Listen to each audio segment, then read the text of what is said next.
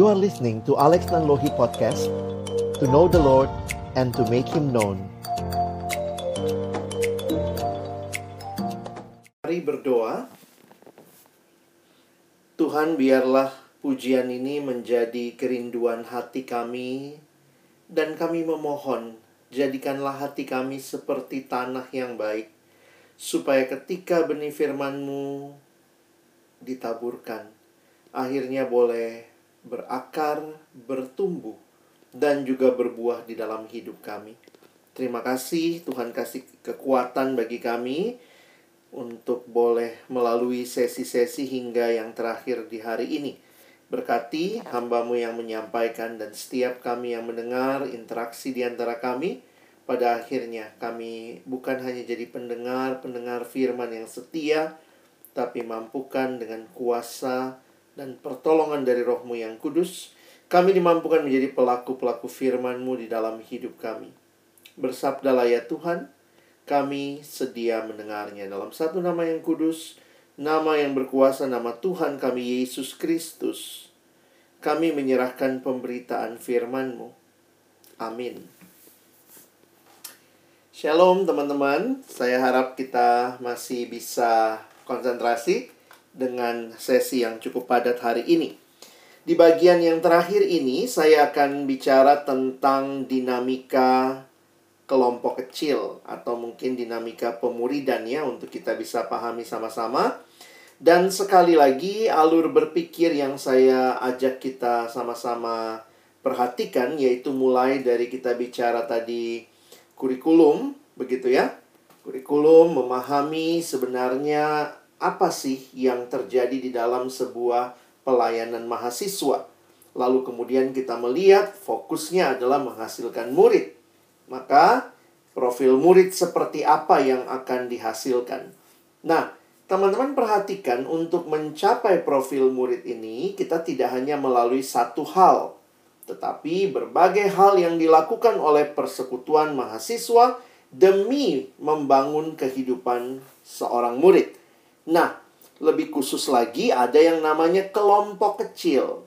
Tentu tadi kita lihat ada pelayanan pribadi, ada pelayanan kelompok besar atau massal, tetapi secara khusus juga ada yang namanya kelompok kecil. Makanya saya menuliskan ya, itu disebut sebagai sebenarnya kelompok kecil pemuridan. Jadi fokusnya sama, menghasilkan murid. Nah, bagaimana supaya kelompok kecil ini mengalami dinamika yang akhirnya menolong dihasilkannya murid. Nah, ini yang perlu sama-sama kita pikirkan dan saya hanya ingin ingatkan bahwa sesi ini sebagai pengantar. Pengantar untuk teman-teman bergumul lebih jauh, berpikir lebih jauh, e, mempersiapkan diri lebih jauh demi membangun profil murid itu. Masih ingat murid tadi apa? Orang yang bukan hanya tahu tetapi juga melakukan. Lalu kemudian dalam hidupnya menjadi orang yang disebut orang bijaksana karena bukan hanya dengar banyak firman tetapi sekali lagi melakukan apa yang dia ketahui. Nah, teman-teman, ini jadi menarik ya. Bagaimana dinamikanya supaya di dalam kelompok kecil itu terjadi yang namanya belajar bersama, ada kebenaran yang dipahami, tetapi kemudian dilakukan juga. Karena itulah murid, ya. Kalau cuma tahu banyak, namanya farisi. Kalau dia tidak melakukan, dia bukan murid. Jadi, nah teman-teman, sebenarnya itu ya pola ini gimana supaya melakukan. Jadi kalau kita pelajari dari Tuhan Yesus sendiri, Menarik sekali Tuhan Yesus mempersiapkan murid. Kalau seandainya pemuridan itu adalah sekedar transfer knowledge, Yesus nggak perlu datang jadi manusia. Ya setelah mungkin dia menyelamatkan kita, kirim aja makalah. Silahkan dibaca ya. Makanya ketika kita bicara tentang bahan KTB, bahan kelompok kecil, itu penting tetapi itu tidak bisa menggantikan hidup yang dibagikan. Hidup menghasilkan hidup. Jadi, teman-teman bisa memahami Karena itu kita bicara dinamika. Dinamika ini adalah bagaimana interaksi di, di antara orang-orang yang hidup ini dalam sebuah kelompok supaya akhirnya bukan hanya belajar banyak, tahu banyak, bahkan mungkin sudah mengajarkan banyak, tetapi melakukan yang diketahui.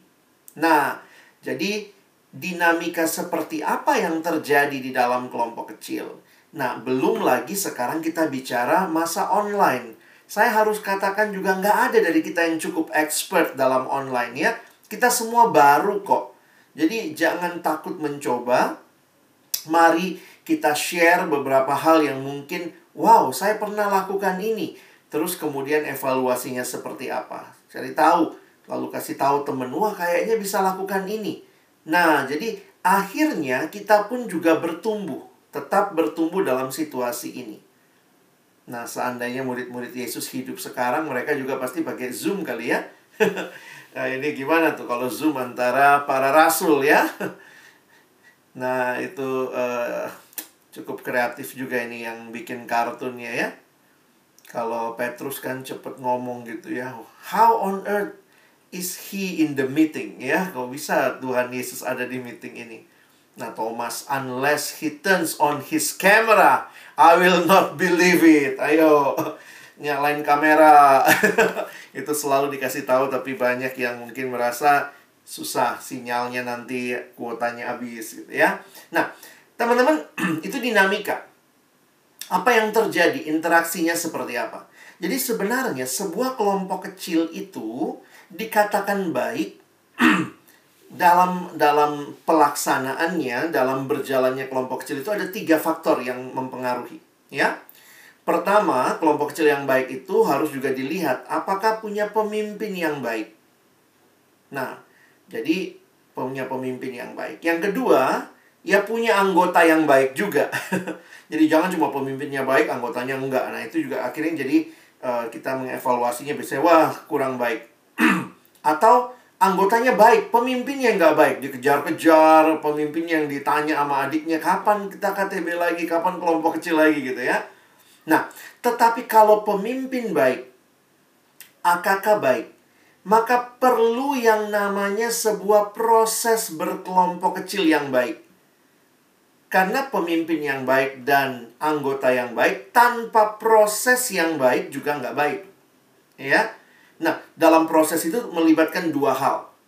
Dalam proses itu ada materi, ada bahan, dan dalam proses itu yang kedua ada yang namanya, nah ini kita pakai istilah ini ya, dinamika. Jadi kalaupun prosesnya bahannya bagus nih, tapi ternyata dinamikanya itu kurang membawa orangnya memahami dan melakukan. Nah, saya pikir itu juga yang perlu kita sama-sama evaluasi. Jadi teman-teman, waktu bicara dinamika, kerinduan kita adalah memastikan supaya terjadi interaksi yang menolong orang makin bertumbuh jadi murid. Memang sering kali waktu bicara dinamika, kita kadang-kadang terjebak dengan gimana sih mimpin kelompok kecil supaya kreatif bang? Gimana sih supaya nanti menarik? Karena dinamika ini biasanya, nah coba beberapa problem umum, ada yang bilang jenuh kelompok kecil. Kalian juga yang mungkin ngalamin ya. Ada yang bilang, waduh, onsite jenuh banget. Eh, ternyata online lebih jenuh lagi mungkin gitu ya. Atau isinya kok PA terus, sharing terus. Nah, yang kedua, problem yang umum, jenuh karena pasif. Nah, karena pasif, nah ini ini saya harus kasih tips buat kita ya sering kali sebagai pemimpin, apalagi pemimpin baru, itu takut banget sama keheningan. Jadi begitu ditanya, coba deh, kamu nomor dua ya, misalnya kita lagi bahas bahan apa, coba deh kamu nomor dua, terus dia baca. Habis dia baca begitu, terus kemudian ada pertanyaan misalnya di situ. Apa sih yang Yesus lakukan kepada murid-muridnya? Nah, terus anak itu lama jawabnya. Nah, begitu lama jawabnya pemimpin-pemimpin biasanya khususnya pemimpin baru tuh langsung biasanya aduh, aduh dia nggak ngerti nih. Nah, tiba-tiba pemimpinnya mulai e, jadi ayat ini ya sebenarnya menjelaskan lalu panjang dia jelaskan. Eh, jadinya dia khotbah. Dan ketika itu diulang, ulang, ulang, ulang, lama-lama bisa jadi ada yang males juga datang kelompok kecil. Kenapa? Pemimpinnya ngomong mulu, gue nggak disuruh ngapa-ngapain. Gue datang dengerin dia, gue capek, udah capek kuliah, dengerin dia juga. Nah, jadi mungkin terjadi problem ini. Lalu jenuh karena nggak nyambung. Nah, ini lebih parah lagi nih ya. Tidak ada sesuatu yang mencerahkan, hanya jawab pertanyaan. Oke, kamu nomor satu Lanjut deh, kamu nomor dua. Lanjut deh, kamu nomor tiga. Oke, ada pertanyaan? Nggak ada? Oke, kita tutup dalam doa ya. Jadi kayak begini. Gue dapat semua ini, terus apa aplikasinya buat hidupku? Nah, jadi karena alasan-alasan inilah, maka biasanya dibangunlah atau di kita bicarakan lah, kita upayakan yang namanya dinamika kakak. Cuma saya mau ingatkan begini teman-teman ya. Dinamika kelompok kecil ini lebih dari sekadar aktivitas untuk menghindari kejenuhan. Jadi jangan terjebak juga ya. Seolah-olah jadi kita harus, aduh gimana ya, jadi kreatif, jadi apa. Saya harus katakan kreativitas itu adalah bukan utama, bukan tujuan. Itu cuma alat mencapai tujuan. Jadi teman-teman jangan kegilaan kreativitas juga, jangan kegilaan harus ada Nah ini ya kadang-kadang kita merasa ya harus ada games, harus ada ice breaking. Nanti kalau kelompok kecil harus bisa menarik. Tapi kemudian kita jadi terjebak sama hal-hal yang menariknya itu. Lebih lama mikirin uh, maaf ya mungkin eh, saya bukan bicara games barusan enggak ya maksudnya ini kebiasaan kita belakangan lebih lama mikirin gamesnya daripada PA-in firman Tuhan ya misalnya gitu ya. Kenapa? Karena kita terjebak kepada mau dinamis supaya nanti berkesan supaya akhirnya orang dapat sesuatu yang yang dia akan ingat. Lalu kemudian ya tanpa sadar kalau kita nggak hati-hati ya segala kemuliaan bagi diri kita ya. Wih PKK gue kreatif banget loh gitu ya. Nah saya mau ingatkan kreativitas punya tempat tapi itu bukan tujuan. Tujuannya adalah orang belajar firman orang hidup sebagai murid kreativitas menjadi alat menolong untuk orang mencapai tujuan itu. Nah, karena itu saya kasih lagi filosofi ya. Saya lebih senang ngasih filosofi karena kalian mahasiswa harusnya bisa mikir sendiri ya. Lebih jauh kalian pikirin bagaimana pengembangannya. Nah, filosofi ini mengingatkan hal-hal dasar tentang dinamika. Yang pertama, dinamika itu harus dimulai dari visi yang tadi kita sudah bahas ya pemuridan yang mengubah hidup. Jadi dinamika tujuannya bukan makanya kalau dinamika tujuannya supaya kita dipuja-puji oleh AKK kita gila PKK gue kreatif banget sih. Bukan.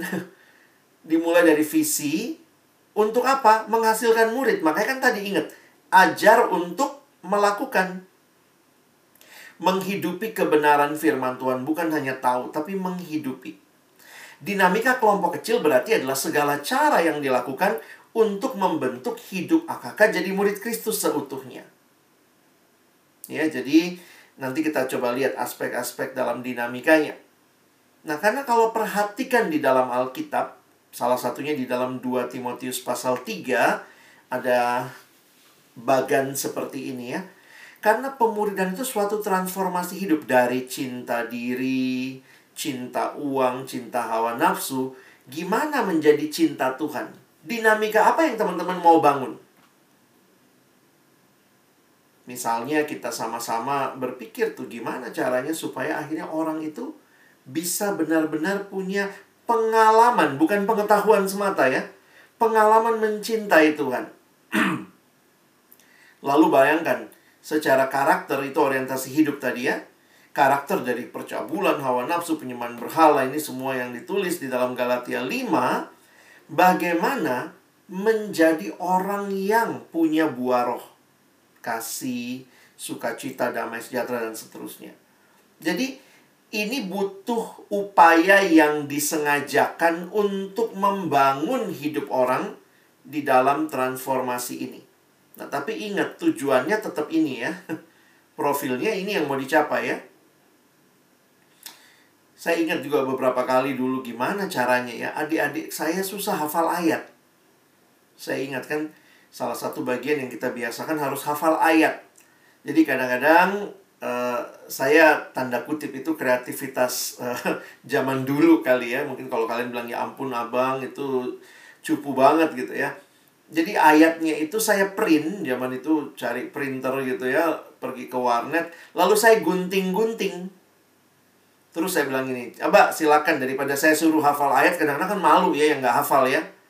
Coba jangan ini deh, kalian saya gunting-gunting ayatnya kata per kata, terus saya bilang coba kamu susun di mana karena kan ada yang kebolak-balik dan segala macam. Tapi itu upaya yang saya lakukan, dinamika yang saya lakukan demi anak itu menghafal ayat.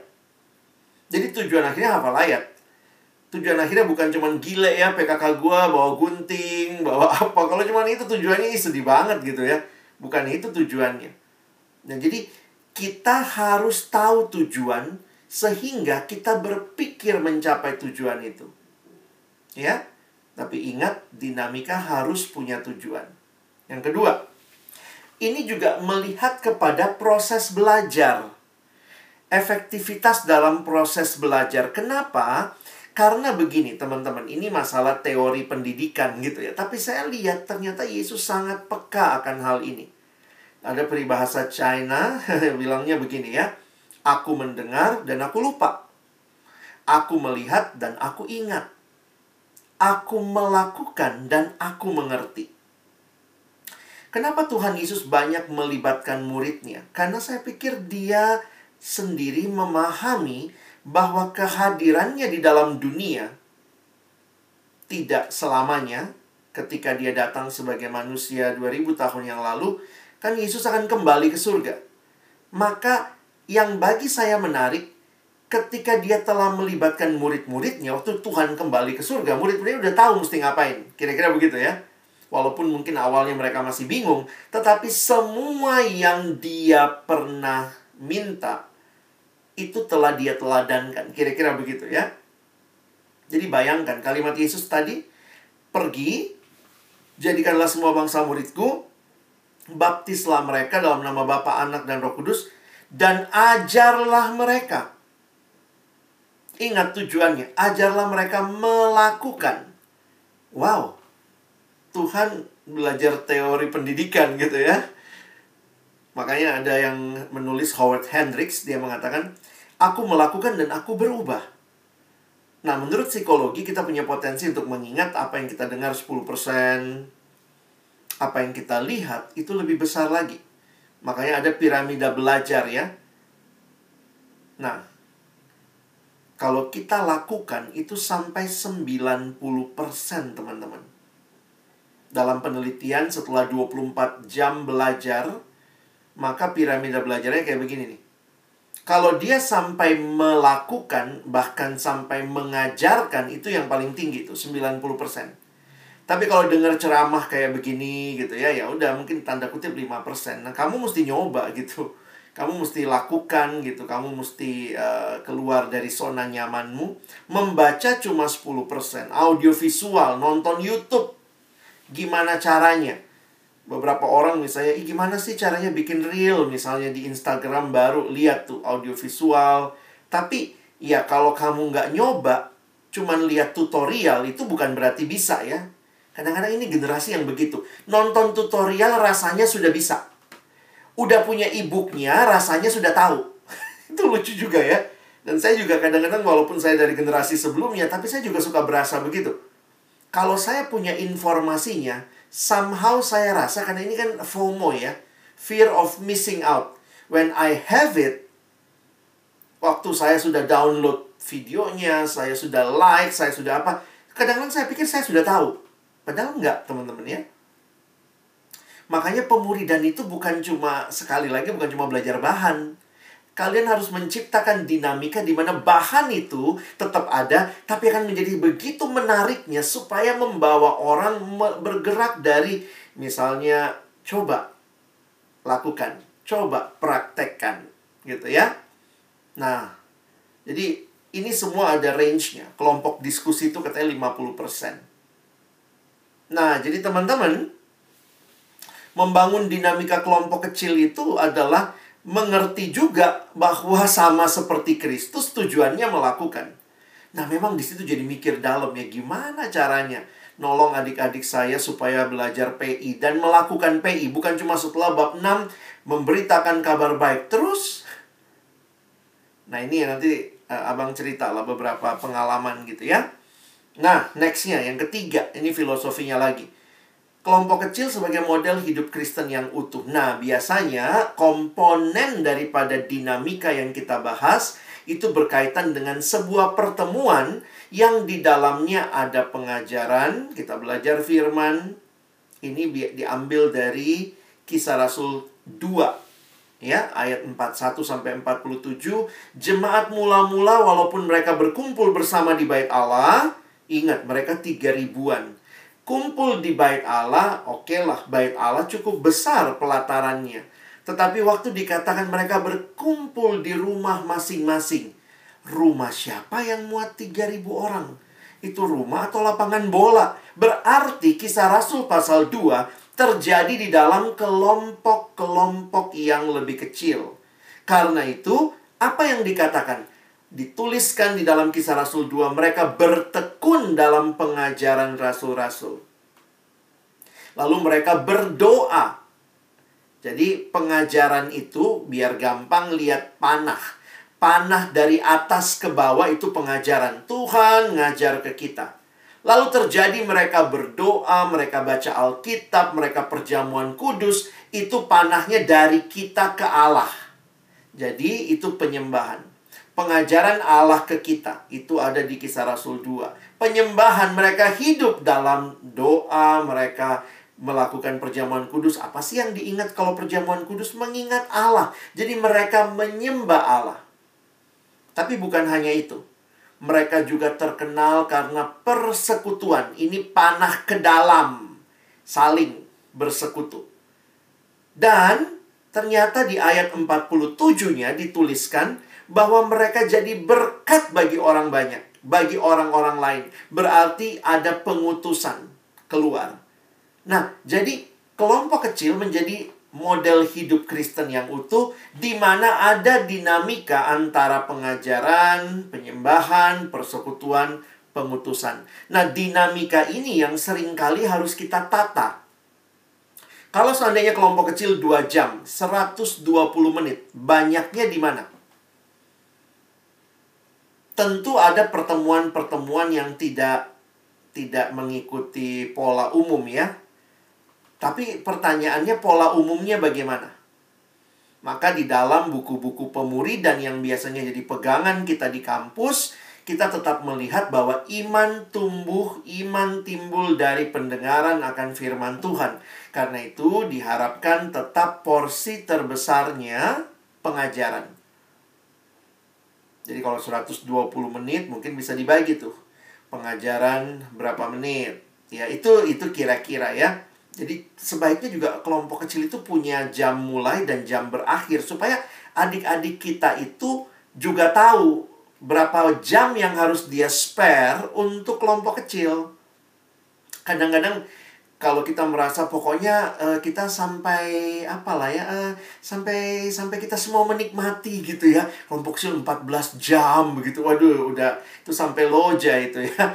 Sampai kebanyakan panjang. Nah bukan demikian. Harus ada jelasnya. Harus ada planning pertemuan. Nah karena waktu terbatas ada beberapa komponen. Nah kita pikirin tuh dinamikanya. Biasanya ada pengajaran Tentu kita PA, kita belajar Alkitab. Tapi ada lagu kayak hari ini kita nyanyi dulu kan? Nyanyi segala macam, berdoa. Nah, itu aspek penyembahan. Persekutuan, kita bisa buat ice breaking, kita bisa share hati ke hati, kita bisa tanya apa yang mau didoakan. Nah, itu aspek-aspek persekutuan. Ayo kita ciptakan dinamikanya. Lalu kemudian pelayanan Nah, bagaimana pelayanan ini dalam arti pengutusan tadi ya, maaf ya, ini pengutusan sebenarnya. Nah, pengutusan itu bagaimana kita nggak fokus sama kelompok kita aja, tapi juga dengan kelompok yang di luar kita, misalnya mendoakan kelompok lain. Nah, bisa begitu kan? Mendoakan eh, di luar aktivitas kelompok, mendoakan program pengurus di kampus kita misalnya.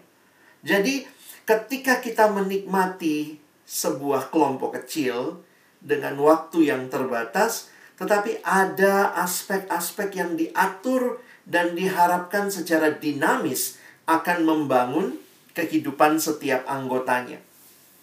Nanti saya kasih materinya. Ini semua sebenarnya materi seminar yang panjang. Kalian bisa lihat gitu ya.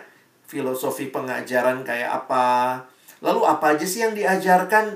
Nah, makanya di dalam kurikulum biasanya sudah ada hal-hal yang misalnya dikatakan, nah ini hal-hal yang sebaiknya diajarkan. Nah, biasanya dari kurikulum itu pengurus memilih. Kayaknya kita pilih satu bahan deh. Oh, bahan ini karena di dalamnya mencakup yang kita rindu orang pahami. Jadi ini baru bicara pengajaran kan? Gimana melatih murid bukan hanya tahu. Misalnya kita baru belajar tentang keadilan, ayo kita minta mereka juga untuk belajar hidup adil. Melatih murid misalnya berkontribusi terhadap dunia, katanya kamu adalah garam dunia. Maka pemimpin kelompok kecil yang baik mesti menolong adik-adiknya Misalnya saya dulu pernah nanya, jadi adik-adikku, kalau kita harus jadi berkat di dalam dunia, di mana dunia yang kau yakin Tuhan tempatkan kamu? Jadi mendefinisikan dunianya di mana ya? Sekarang kalau orang bilang, oh saya juga ditempatkan Tuhan di dunia maya. Nah, dunia maya juga jadi dunia yang harus kamu bangun kerajaan Allah. Maka mungkin konten-konten, postinganmu, ayo membangun kita lagi 17-an nih sebentar lagi. Gimana berkontribusi? Kita ada di bangsa ini, ini dunia kita. Melihat banyak berita hoax, apa yang bisa kamu kontribusikan? Besok Mas Oka akan bicara lebih jauh lagi. Kenapa? Yang kita harapkan creating impact itu sesuatu yang berfilosofi dari apa yang kita tahu, kita lakukan. Kamu adalah garam dunia, tahu kan? Tahu. Sekarang lakukan gimana jadi garam?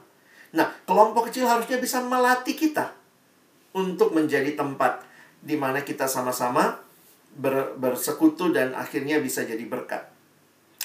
Dalam pengalaman mimpin kelompok kecil, ya saya juga selalu mikir gitu ya. Makanya waktu dulu dengan adik-adik kelompok kecil saya dan ternyata itu masih mereka ingat ya.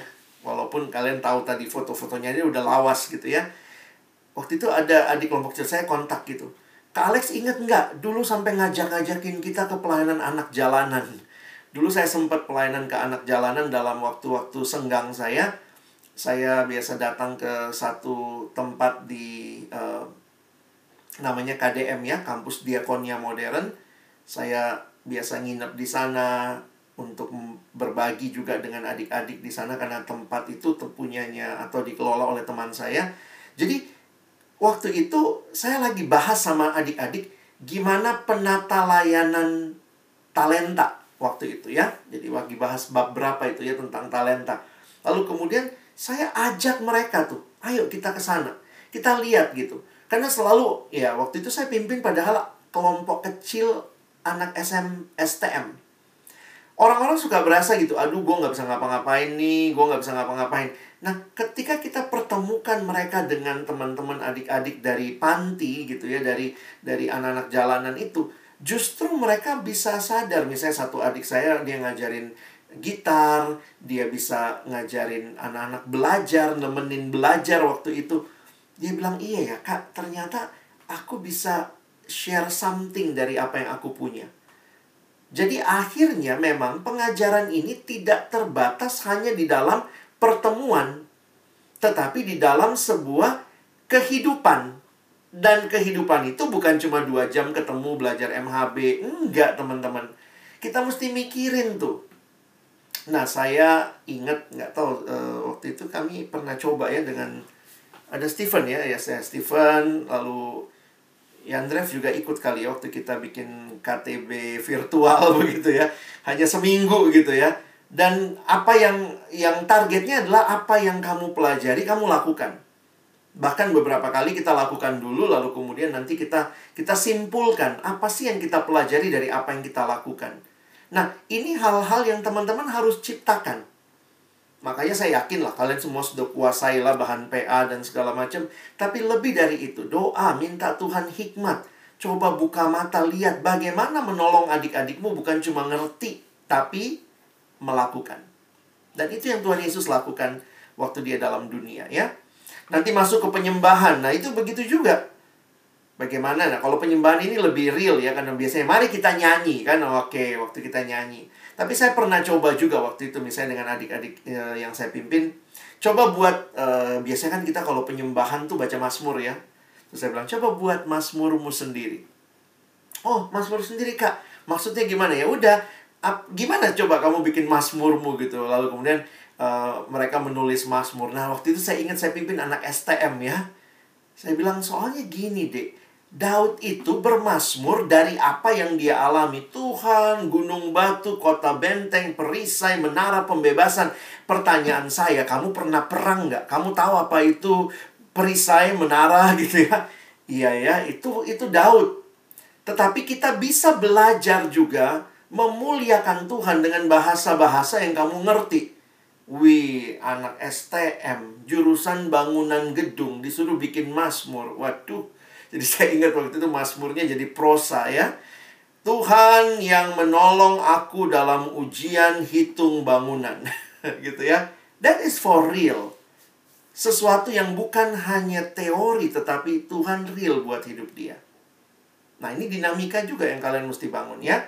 Lalu persekutuan. Nah, ini bisa lebih real, makan bareng itu yang paling jelas ya yuk makan bareng PKK yang bayar gitu ya. Eh, biasanya rugi di di bandar ya. Nah kalau lagi begini bagaimana? Bisa aja kita kirimin go GoFood gitu ya. Kirimin Gojek send something buat teman kita gitu ya. Waktu kita mau kelompok kecil atau apa. Atau sekarang misalnya kelompok kecil sambil mukbang gitu ya. Semua siapin makanan ya sambil makan ya. Ya bisa aja gitu. Kita bisa create something yang membangun lebih jauh beberapa ice breaking yang baik gitu ya. Permainan-permainan online yang kalau kita lagi online begini kadang-kadang menarik juga tuh bisa kita uh, create something yang membuat ada interaksi. Kita kenal satu sama lain. Perkenalan kalau kalian nanti pimpin angkatan baru ini kan belum kenal kamu belum kenal kamu nggak kenal dia dia nggak kenal kamu SKSD juga gimana? Mungkin kita bisa pikirin gitu ya. Coba perkenalannya dengan cara apa, bagaimana. Misalnya kalau saya suka bilang, coba pilih satu benda yang menurut kamu cukup menggambarkan dirimu. Jadi mungkin ada yang eh, saya ingat dulu anak kelompok kecil saya datang, oh bukan datang ya, uh, dia dia pilih bendanya adalah bantal gitu. Kenapa? Gue suka tidur bang. Oh oke okay, gitu ya. Jadi walaupun itu fun, tapi I know something more. Dan itu seiring berjalannya waktu, kita mesti create kesempatan untuk kenal lebih jauh, ya. Nah, nanti termasuk pengutusan. Pengutusan ini adalah bagaimana kita juga punya beban bukan untuk kelompok kecil kita aja. Ingat tema kita ya, pemuridan yang membangun bangsa, pemuridan yang dinamis. Dan dari kedinamisan pemuridan itu lahirlah orang-orang yang punya beban juga di tengah bangsa di mana kita hadir. Misalnya bagaimana menolong juga adik-adik kita untuk misalnya sama-sama memikirkan bangsa ini. Beberapa kali saya minta adik-adik kelompok kecil saya coba bawa koran waktu kita KTB. Waktu kita kelompok kecil bawa koran. Baca koran itu kadang-kadang juga mahasiswa ya nggak sempat baca koran ya. Drakor lebih menarik ya.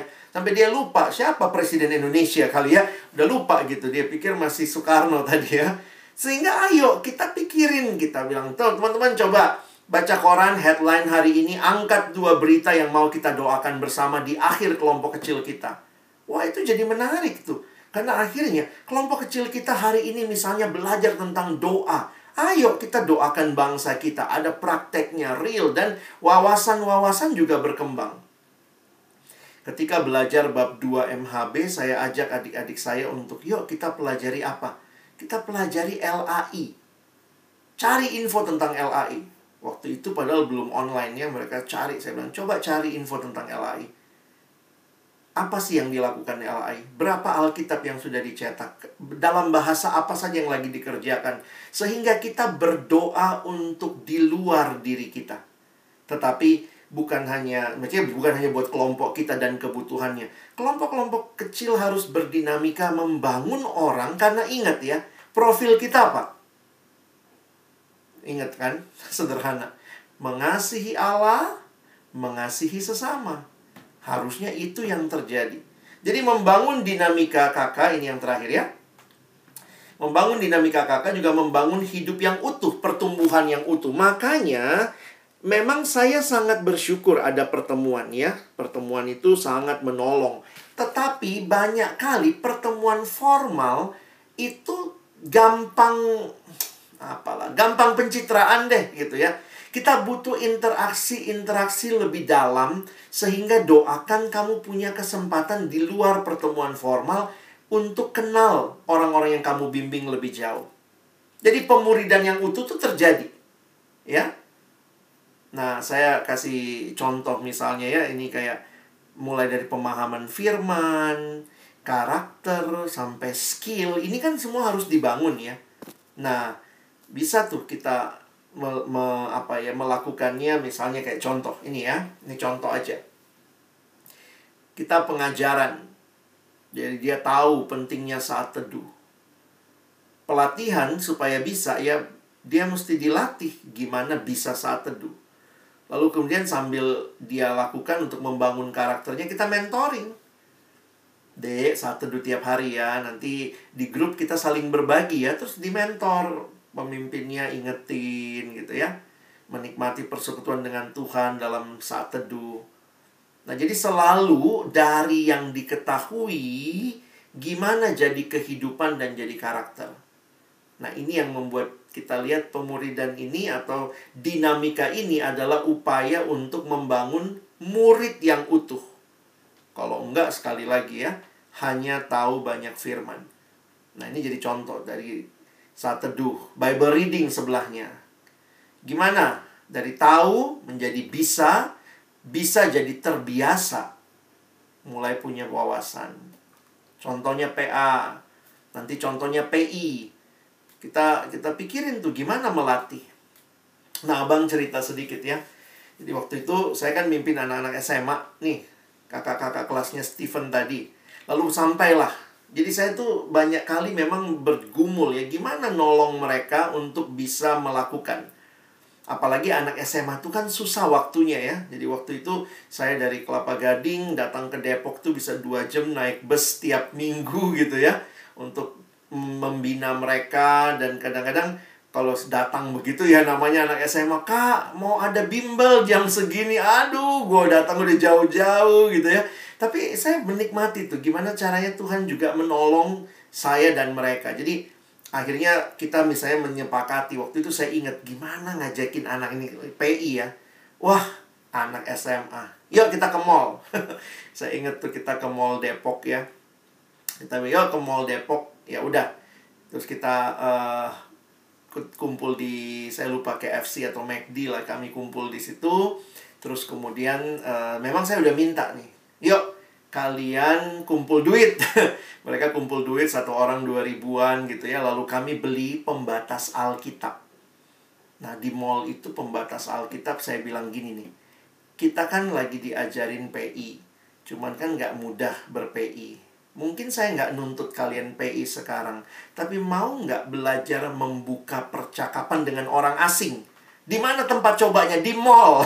Jadi ayo mulai bercakap-cakap dengan orang yang belum kamu kenal. Saya bilang kita bikin aja survei. Survei apaan kak? Gampang. Tiga pertanyaan. Pertanyaan pertama. Kamu cari. Oh jadi saya minta mereka cari orang yang lewat di mall gitu ya. Dan saya bilang karena kamu anak SMA, cari juga yang SMA. Karena mereka waktu itu masih pakai seragam SMA ya pulang sekolah diajak ke mall ternyata saya ajakin untuk belajar berani ngomong sama orang asing. Lalu itu mereka bilang jadi gimana nih kak? Saya bilang coba tanya tiga pertanyaan. Seminggu berapa kali ke mall? Jadi kita kayak tim survei seminggu berapa kali ke mall?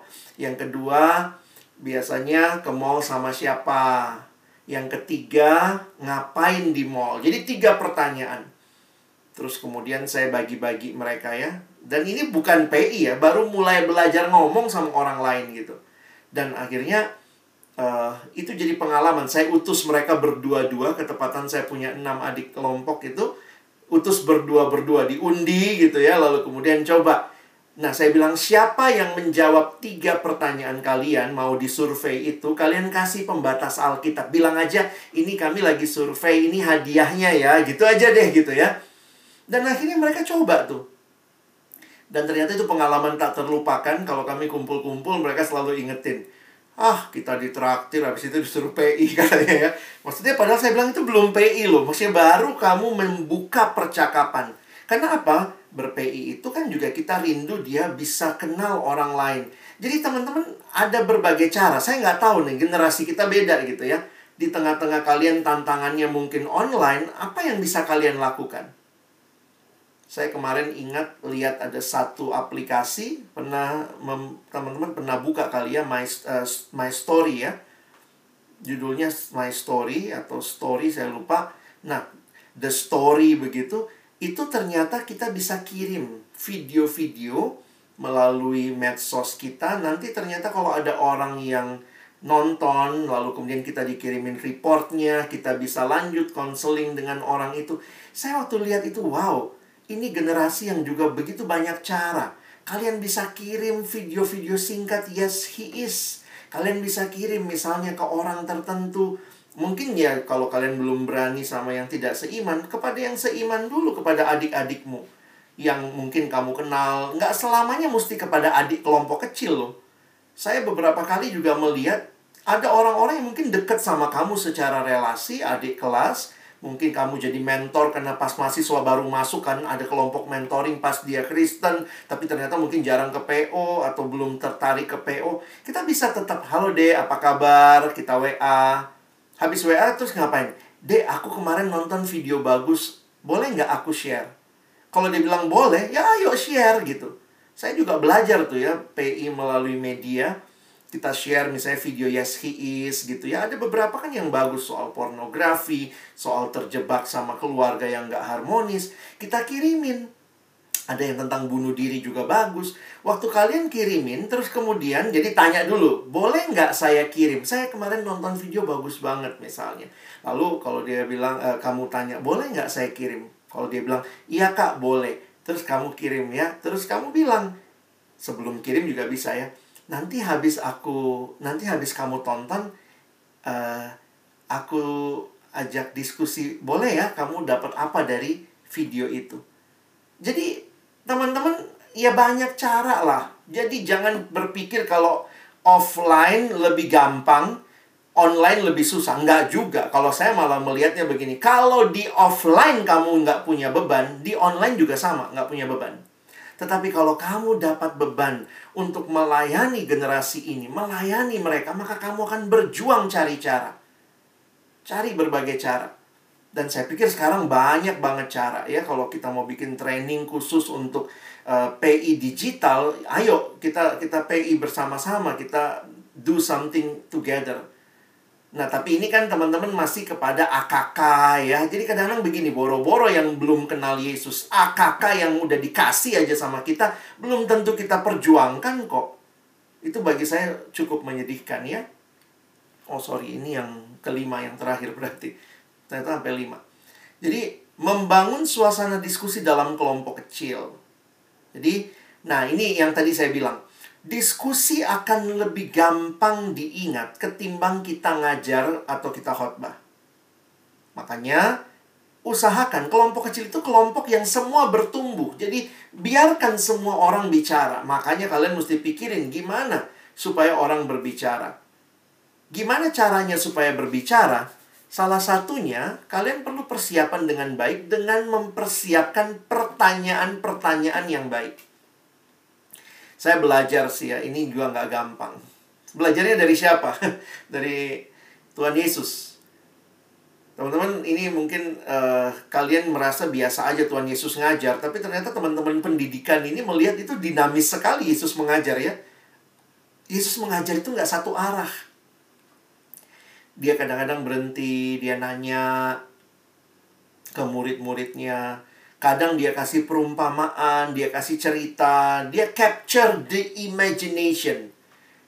Pengajaran maybe capture your mind, tetapi ilustrasi capture your imagination. And somehow imajinasi itu lebih gampang diingat. Jadi kita kan ingat ya, wow burung pipit, itu ilustrasi-ilustrasi Yesus ya. Nah coba lihat, kalau kalian Nah, ini ada trainingnya semua sih. Kalau saya pikir-pikir iya juga ya, perlu diajarin mungkin ya. buat teman-teman di psikologi itu ada kuliahnya satu semester kuliah cara membuat kuesioner. Kenapa? Karena betapa pentingnya pertanyaan. Pola pengajaran Yesus kasih penjelasan, kadang kasih perumpamaan, kadang mengajukan pertanyaan. Menurut kamu siapakah sesamaku manusia? Wah itu dia nanya tuh. Tuhan nggak bilang, nih orang Samaria ini nih, ini yang hebat nih. Tapi Yesus nanya, menurut kamu siapakah sesamaku? Uh, yang mana yang menunjukkan sesama itu ya? Ah, nah itu melibatkan mereka melakukan sesuatu, pengalaman, kebiasaan, lalu direfleksikan. Makanya setelah diutus berdua-dua, disuruh pulang lapor ke bos Lalu pasti ada refleksi. Lalu mereka bilang, kami nggak bisa ngusir yang kayak begini. Nah, baru Yesus bilang, jenis ini tidak bisa diusir selain dengan puasa dan doa misalnya. Nah, mengutus berdua-berdua menarik juga. Saya pakai itu buat adik-adik kelompok kecil saya di mall pula ya. Nah, sedikit tentang pertanyaan. A good question is the key to unlock the heart. Jadi saya sejak mengerti ini, dan saya bersyukur waktu itu mengertinya waktu masih kuliah gitu ya. Jadi saya kalau mimpin kelompok kecil tuh adik-adik kelompok kecil saya suka gini apa sih uh, apa sih bang jawabannya? Ini gimana sih bang? Saya bilang enggak. Pokoknya saya akan tanya terus sampai mereka ketemu ini. Uh, jadi kalau mereka jawab begini-begini ya hmm, nah saya keep saya mesti create another question. Saya probing sampai akhirnya dia nemuin bukan saya ngasih tahu saja ya dan ini proses ya. Belajar apa artinya pertanyaan. Jadi jangan pertanyaan tertutup. Siapa yang berjalan di atas air? Yesus selesai diskusi. Udah itu pertanyaan tertutup. Tapi pertanyaan terbuka tuh menimbulkan diskusi. Mengapa kira-kira Yesus jalan di atas air? Atau pertanyaan retoris. Ini Yesus pakai beberapa kali Paulus pakai di beberapa suratnya. Galatia Roma.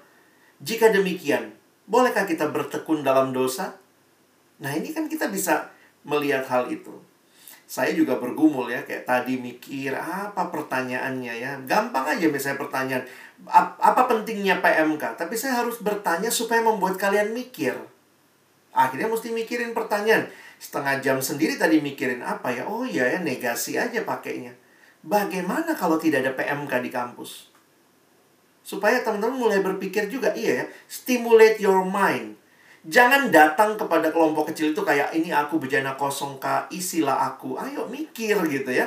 Dengan begitu kamu akan lebih uh, terasa dan lebih me, apa ya menikmati uh, isinya begitu. Nah, saya sampai beli lah ya buku-buku pertanyaan. Can you imagine dalam uh, pelayanan kaum muda ada orang yang khusus bikin buku si bapak ini ya Les Christie, dia bikin buku tentang bertanya. Gimana nyuruh orang muda bertanya? Karena dia percayanya begini. Orang muda itu, kadang-kadang kan kalau kita ketemu anak-anak sekarang gitu ya. Abis ditanya nggak jawab kak. Maka Les Christie bilangnya nggak mungkin dia nggak punya jawaban. Masalahnya mungkin cara tanyamu nggak tepat. Nah, makanya dia sampai bikin buku.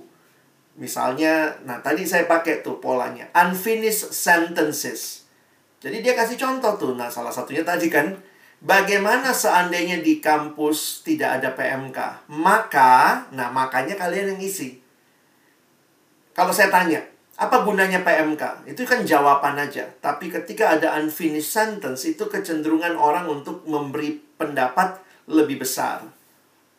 Nah ini ya, ini perjalanan semua ya. Nulis buku kayak gini lucu juga ya. 400 pertanyaan, ini 500 dynamic discussion starters to get your teenagers talking. Sampai dipikirin dengan dalam. Makanya saya jadi sadar melayani dalam relasi online tuh nggak bukannya sulit, itu tergantung kita juga mengusahakannya. Karena kalau di offline kamu nggak usahakan, apalagi di online. Kalau saya asumsinya sih seperti itu. Nah, kiranya pemahaman ini memberikan buat kita sebuah wawasan ya, bahwa sebagai pemimpin kita butuh secara dinamis mengemas kelompok kecil kita dengan baik.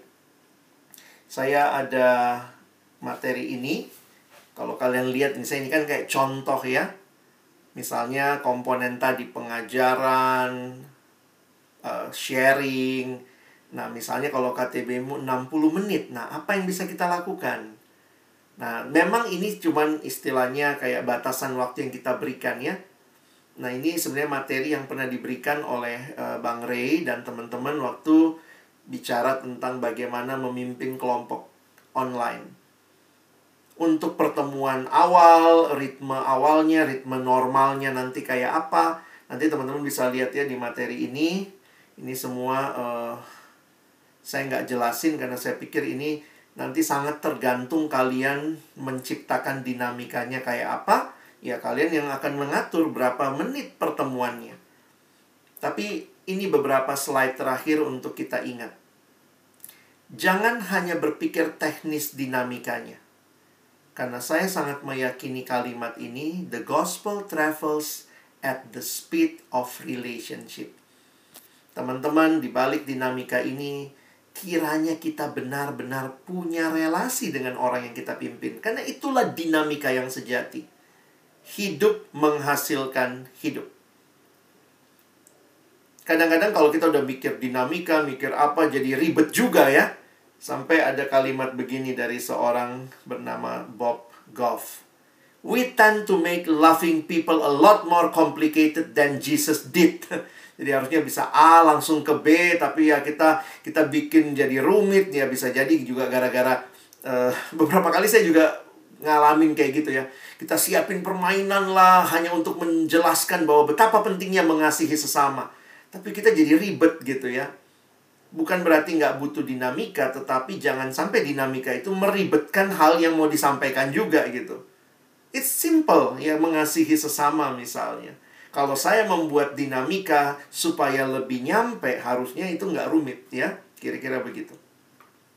Nah, kalau Timothy Keller memberikan pemahaman di mana letak feeling dan di mana letak komitmen sebenarnya ya. Nah, dia bilang begini. Kasih berarti terutama memberi. Kasih adalah sebuah tindakan, jadi mulai dengan tindakan yang menuntun kepada perasaan. Jadi bukan merasa terlebih dahulu. Ini generasi yang selalu begitu ya. Saya melihat generasi teman-teman dan saya juga sedang hidup dalam generasi yang di mana-mana perasaan diutamakan padahal dalam konsep yang lebih tepat justru tindakan dulu baru perasaan. Pertama-tama kamu mengasihi seseorang dengan melayani mereka dan kamu akan menemukan bahwa melalui pelayananmu kamu semakin mencintai mereka. Jadi kalau ada PKK yang tanya gini, Bang kayaknya AKK tuh nggak terlalu serius deh. Dia kayaknya agak susah deh. Dia kayaknya begini deh. Jadi kadang-kadang begini, sebelum kamu melakukan tindakan, kamu sudah berasumsi, dia kayaknya begini, dia kayaknya begini, aku merasanya begini, aku merasanya begini. Kalau Timothy Keller nasihatnya lakukan aja dulu. Lakukan. Melalui melayani mereka, bertindak gitu ya, kontak nggak dibales, lakukan aja terus ya. Karena dengan seperti itu kamu akan makin mengasihi mereka. Jadi jangan dibalik. Begitu saya dikontak, saya kontak dia nggak balas. Oh dia nggak suka sama saya. Dia nggak. Lalu kita berhenti. Jadi gara-gara feeling, tindakan berhenti. Harusnya tindakan tetap jalan. Dan nanti feeling akan mengikuti. Nah, saya meyakini ini juga dalam relasi pria dan wanita, ya. Bahwa hati-hati kalau kita bicara feeling-feeling aja, bukan berarti tidak butuh feeling. Tetapi feeling bukanlah penentu untuk melakukan tindakan pelayanan. Jangan tunggu orang itu suka sama kamu baru kamu melayani mereka. Itu bukan prinsip Alkitab. Makanya ada kalimat ini menarik ya. If some students are unresponsive, gimana kalau nggak respon-respon nih? Maybe you cannot teach them yet. Kita kadang-kadang gitu, aduh udah mau bab dua nih, ini kok nggak respon-respon si anaknya, gimana ya? Tapi kalau Tuhan kasih beban buat kamu, maybe you cannot teach them yet, but you can love them. And if you love them today, maybe you can teach them tomorrow. Kalau fokus kita anaknya, bukan bahan, bukan selesai bahan, bukan sebagai PKK, ayo mau selesai, kamu akan bisa dibentuk Tuhan juga. Ya, nah, ini slide terakhir. it is impossible to pray for someone without loving them atau without loving him and impossible to go on praying for him without discovering that our love for him grows and matures. John Stott mengingatkan kita bahwa di dalam doa kita juga terus dibentuk untuk semakin dewasa dalam mengasihi. Oke? Okay? Sambil ada yang bertanya, silahkan bertanya, tetapi izinkan saya sebelum lupa ya. Mungkin kita bisa ambil waktu juga nanti meresponi Padlet ini ya. Setelah dengar semua ini, apa doamu hari ini? Kalau Tuhan kasih kesempatan kamu berdoa setelah mendengar paling tidak sudah dua hari ya. Apa yang menjadi doamu? Silakan teman-teman bisa responi. Tuhan Yesus, tolong saya dalam hal apa nih? Silakan teman-teman bisa tulis dan kiranya nanti yang lain waktu baca itu ikut mendoakan ya. Silakan like, boleh like gitu ya, tapi jangan cuma like. Doakan juga apa yang jadi permohonan doa teman-teman. Saya harap teman-teman bisa ambil waktu untuk mengisi ini sebelum nanti juga kita bisa tanya jawab ya. Oke, saya harap cukup jelas. Saya copy linknya sebentar untuk kalian supaya bisa juga langsung diklik dan langsung merespon.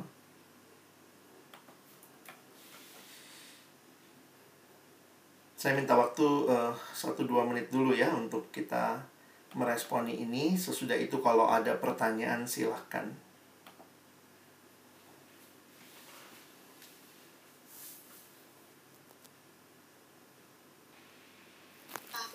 Teman-teman, saya sudah lihat Slido, belum ada yang bertanya di Slido. Siapa tahu teman-teman belum sempat tadi buka linknya dan ingin bertanya, dipersilakan ya teman-teman boleh lewat kolom chat, boleh dengan uh, buka mic dan bersuara. Apakah ada pertanyaan? Baik, mari kita berdoa.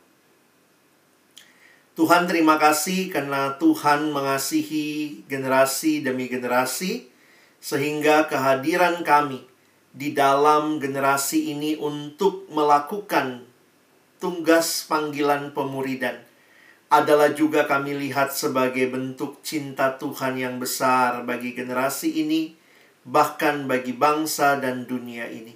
Kami terus memohon ya Tuhan, bangkitkanlah pemimpin-pemimpin kelompok-kelompok kecil yang benar-benar mengasihi Tuhan dan mengasihi setiap jiwa-jiwa yang dipercayakan untuk digembalakan. Kami sungguh memohon Tuhan di situasi yang mungkin bagi beberapa orang sangat kesulitan, kami tetap percaya bahwa Tuhan hadir dan Tuhan tidak meninggalkan kami. Karena itu hamba berdoa bagi adik-adikku dalam doa-doa yang sudah kami tuliskan. Kerinduan kami Tuhan berikan kami beban yang dalam. Tuhan berikan kami hati yang mantap tidak ragu. Tuhan berikan kami kekuatan untuk boleh terus setia melakukan bagian kami. Tuhan berikan kami adik-adik kelompok kecil yang mencintai Tuhan dan rindu bertumbuh. Tuhan tolong untuk tidak menyia-nyiakan kesempatan yang masih ada untuk mengasihi adik-adik kelompok kecil. Tuhan tolong untuk tidak mengedepankan perasaan pribadi dalam pelayanan. Tuhan Tolong untuk mengasihi orang lain seperti Engkau mengasihi. Inilah semua seru doa-doa kami Tuhan. Dan kiranya Tuhan yang genapkan di dalam kasih dan anugerah-Mu. Terima kasih buat malam hari ini. Terima kasih untuk pembinaan yang kami lalui di dalam sesi ini. Dalam nama Yesus kami bersyukur, kami berdoa. Amin.